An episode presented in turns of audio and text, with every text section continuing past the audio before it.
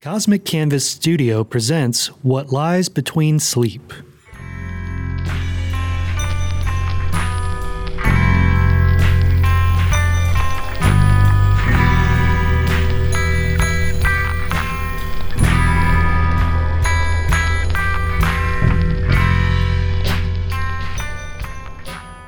Good evening, friends. Welcome to Dreamlights, the podcast about the place between sleep. My name is Bernard Sanderson, and I'm excited to share some news. We've been on the air for two weeks now, and already I've gotten a handful of emails, so I'll have some stuff to read to you guys today. So, what's the current situation for Bernard? Well, I have officially begun researching into this strange world that I have been dragged to. I found a few books talking about this subject. Well, I mean, I found out about these books. They aren't quite as easy to find as we'd hope, but that's for later. It's time for the Dreamlight Sleep Update. How are you all sleeping these days? I've been getting a decent six hours a night. Not bad. My new job starts in the later afternoon, so I don't have to worry about waking up early in the morning. That little adjustment has been very helpful. Dreams have been quiet, peaceful. But you're not here to listen to me talk about my sleep schedule, are you? I didn't think so. Hey, it is still good to just check in from time to time to share how my sleep has been going, just in case anything strange begins to surface again. Anyway, let's move into the meat of today's topics the books. So, I spent a ton of time in the library last week looking up dreams, dreaming, and anything related to sleep. It seems to me that dream books fall into two categories New Age philosophy and science. Neither type mentions what I've experienced. Most New Age books are mostly just full of interpretation to help you get the most out of your dreams. Either that or just fluff. And science books just put you to sleep because of how boring they are. But never underestimate the value of references. See, in the back of these science books, there's often a hearty number of references. You know, citations. Or as I like to call them, leads. More sources for me to pour through. Some phone calls, some online searches, and bam! I finally gotten my hands on a copy of Nightmares and Waking Terrors. I'll read you the blurb on the inside of the book jacket. For thousands of years, men and women have woken up in a cold sweat, hearts pounding as a terrible nightmare fades from their minds. Until now, there is no unified explanation for nightmares, but after decades of research, Dr. Herbert Long has finally discovered a common thread that runs throughout all nightmares. Why start with a nightmare? Simple enough. I would figure that if someone with a more rational approach to their lives were to experience what I experienced, they'd chalk it up to a nightmare. So if I read through enough reports on these nightmares, maybe I'd find something relevant, right? And Chapter 8 proves my theory. Here's a few sections that I've underlined. Chapter 8 Psychiatric Nightmares. In some patients, nightmares are more than simple phantasms that cause a momentary loss of sleep. For these individuals, nightmares rob them of their autonomy, their joy, and in some cases, their mental faculties. One such case was that of Dexter Peters, age 23. Living in an asylum due to a nervous breakdown, Dexter often had terrifying and vivid dreams. He would screech all hours of the night, begging for someone to stop something from taking him away. In the morning, when questioned by his psychiatrists, he would tell of a strange place, a realm made of buttons and pearls, where something would drag him to each night against his will. That sounds familiar, doesn't it? Maybe not the buttons and pearls, but the ideas of being dragged. It gets better. His accounts were vivid, far more so than other nightmare accounts. The world he built upon was complex and strange. While most patients suffered from repeat nightmares, his constantly evolved. They changed, Yet, the details about these encounters would remain consistent. Most patients struggled to remember full scenes and imagery from their dreams, but Dexter's memory of said events were crystal clear. Dexter would later be found dead in his own bedroom, hand around his own throat, as if he were being strangled. Whew.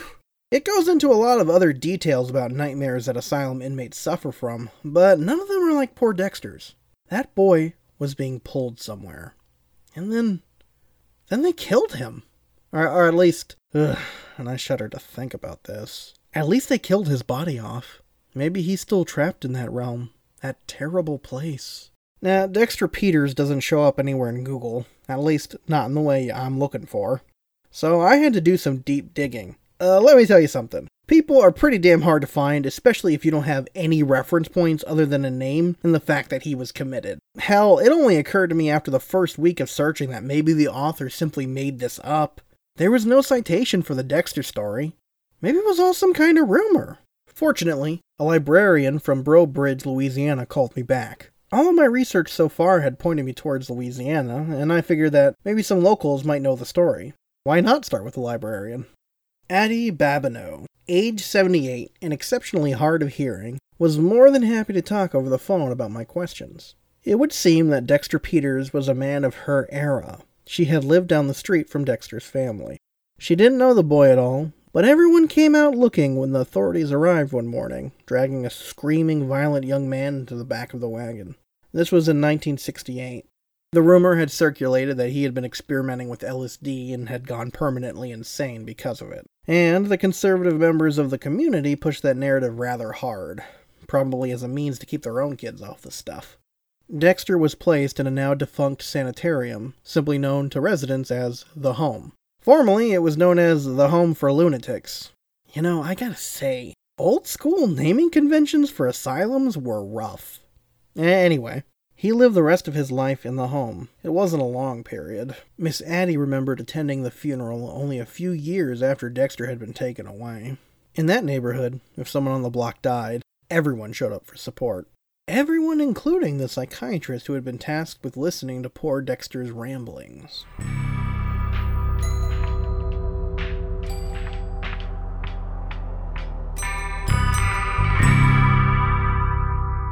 I didn't keep you waiting too long now, did I? Let's get back to it. So, in short, she remembered the psychiatrist was at the funeral. He was a kindly man, mid 50s, spoke about the human moments that Dexter experienced. His preference for music, his strong opinions about the war. From the doctor's perspective, Dexter seemed almost normal. There was certainly no mention of what went on in the hospital, at least not in public, but in private. Addie had been tasked with watching a few of the younger members of the Peters clan. This put her in close proximity of a grieving mother, talking to the doctor. As Addie held the children close, distracting them with silly rhymes, helping ease their sorrows, she could not help but listen to the doctor's words. Dexter was murdered. That was what the doctor deeply believed.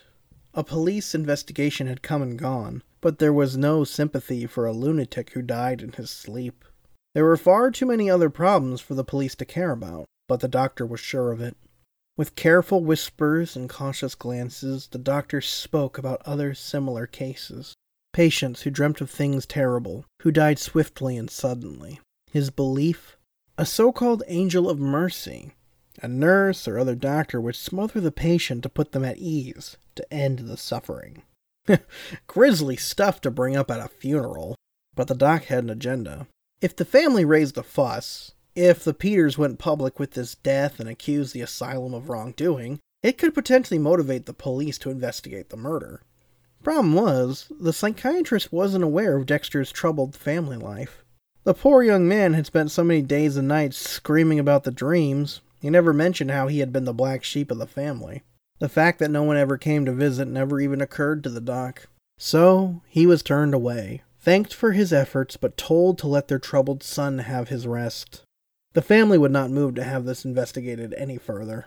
That didn't stop the doctor from writing his own book, a tell all called Memoirs from Madness. Catchy title, right? Unfortunately, he couldn't get a publisher interested. The book, according to Addie, was poorly written, scattered, and somewhat self obsessive. But that didn't stop him from publishing a few of his own copies for posterity's sake one of which is located in the library where Addie works.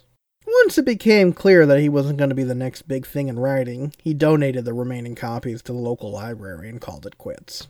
Now, when I inquired about getting my grubby little hands on this book, I was sharply told that it was sole property of the library. She said I'd have to visit in order to read it. Now, I'm not crazy about making such a long trip, but it might be worth it. I don't know what's in that book, but what if it contains more information? Isn't it my duty to pursue this? Oh, and by the way, for those of you who are following along thinking, gee, it seems awfully convenient that you just happened across a lady who knew all of this. Mind you, I spent three straight days calling every damn library in Louisiana. But I promised myself I wouldn't keep repeating how real everything is. That's kind of a hallmark of a false story, right? When they keep insisting that everything is totally 100% real. This isn't some crappy creepy pasta from YouTube. It's journalism when you think about it. Just a really weirder kind of journalism. So, anyway, Louisiana. That's not a quick trip. I've got some cash saved up. Maybe I should go. What do you think? Leave a comment in the comments section, and I'm, I'm just kidding. Of course I went. In fact, I'm recording this segment in my hotel. I'm just trying to show what my thought process was that led me here. With the miracle of editing, I can skip right to when I get my hands on this book.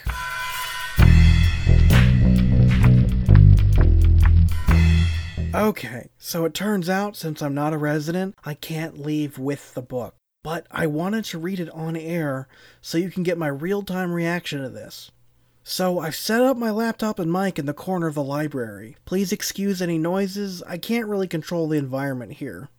But hey, Addie was telling the truth. Here it is in all of its glory Memoirs from Madness, a tell all by Dr. Franklin LaBerge and there's four chapters dedicated to the Dexter case. Of course, he refers to Dexter as someone else to maintain confidentiality, but it's pretty easy to figure out who he was actually talking about. Hmm, okay, alright, check it out. Dexter was a young lad, scrawny, exhausted, and wiry. He reminded me somewhat of a refugee, underfed, almost ribs at this point. Until my arrival in 1969, Dexter was mostly confined to bed rest. He was sedated for a short while, but the fact was, the home didn't have the budget to keep all of its patients on drugs 24 7. They mostly just restrained him. I found that to be an impropriety almost instantly. Dexter, during the day after his panic from waking up had worn off, was rather lucid. He could sit upright, he could talk, and even had opinions. In every way, except for the violent episodes in the morning, he was perfectly normal. Jumping ahead a little, here. The orderly had developed a little schedule predicting his outbursts. If he was asleep by 3 a.m., he would wake up screaming around 7. If he was asleep any time earlier, he would sleep the night through. Why 3 a.m.? I don't know. Perhaps some trauma befell the boy during that hour. But once I had him unbound and set free during the daytime hours, he grew worse. Talk therapy did nothing.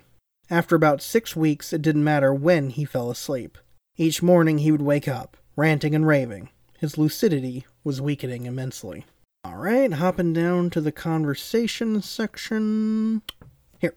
At first, our conversations were polite. Dexter was pleasant. He was not a terribly smart young man, and was certainly someone with a lot of anger towards the political system, but nothing outside of the ordinary for a youth of his time. But day by day, I could see his focus change. He began to speak more about what took him away at night. Two green cords, almost like moss, would wrap around his arms in the evening. He would fight to stay awake as long as he could, but eventually he would fall asleep. And as he fell asleep, he would be pulled to the left or the right, dragging him into a place he called Giallo. Huh. I, uh. I think I heard that word whispered around sometimes by the voices back in Eshwell's realm. The name, it's so familiar. And anyway, back, back to it, back to it. Giallo was not sleep, Dexter insisted. Rather, it was a place for entities that lived between heaven and earth. Not angels, not demons, just beings. Terrible ones. This was a curious mythology, and the more we talked, the deeper it grew. The boy had a vivid imagination, and whatever trauma had befallen him led to the internalization resulting in this world. Oh, Dr. Franklin. If you only knew what that guy had seen. There's a lot here, folks. A lot to parse. I don't know what to tell you other than the fact that we hit the mother load here. I don't think anyone here wants to sit and listen to me read four hours worth of material, so I'll get back to you once I've finished reading the whole thing. Until then, I'll leave you to enjoy a segment I recorded before leaving, with our first ever email.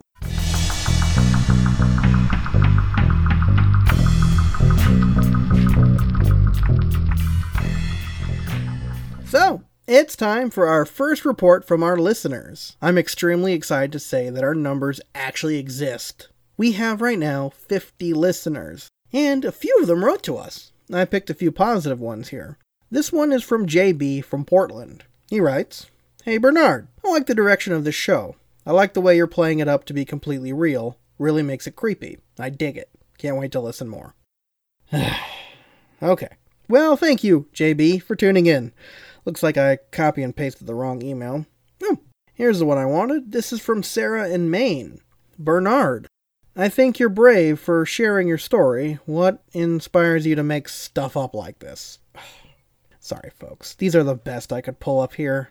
One more. Uh, no, not that one. No. Ah, here. Yeah, this one's goodish. Mr. Bernard, after listening to your show, it is clear that you are struggling with a mental illness. I just wanted to write to you and say that while mental health is deeply stigmatized in this country, you shouldn't feel ashamed. Nobody chooses to be broken, but at the same time, pretending it doesn't exist isn't healthy. I would strongly urge you to go back to your doctor. Please, take your mental health seriously. Love, Ashley. Now, this is sweet. Thank you, Ashley. Clearly, she doesn't believe me, but she's also not hurling the word crazy as if it were an insult. Mental health is no joke. If you need to see a doctor, go for it.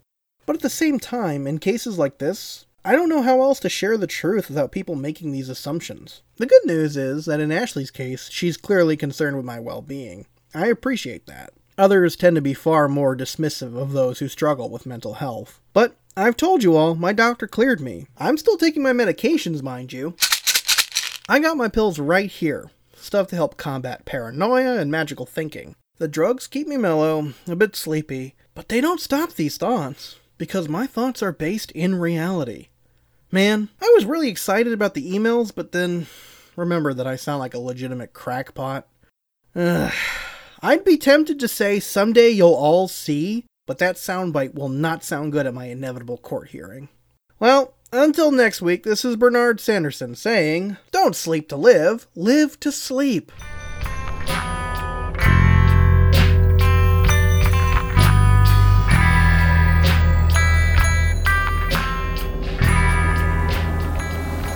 Thanks for tuning in to this week's episode. If you want to have one of your emails read by me on air, hop on Patreon and subscribe. Your support can help this podcast continue to grow and thrive. Check the show notes or head on over to www.whatliesbetweensleep.com for more info. And I'll see you next week.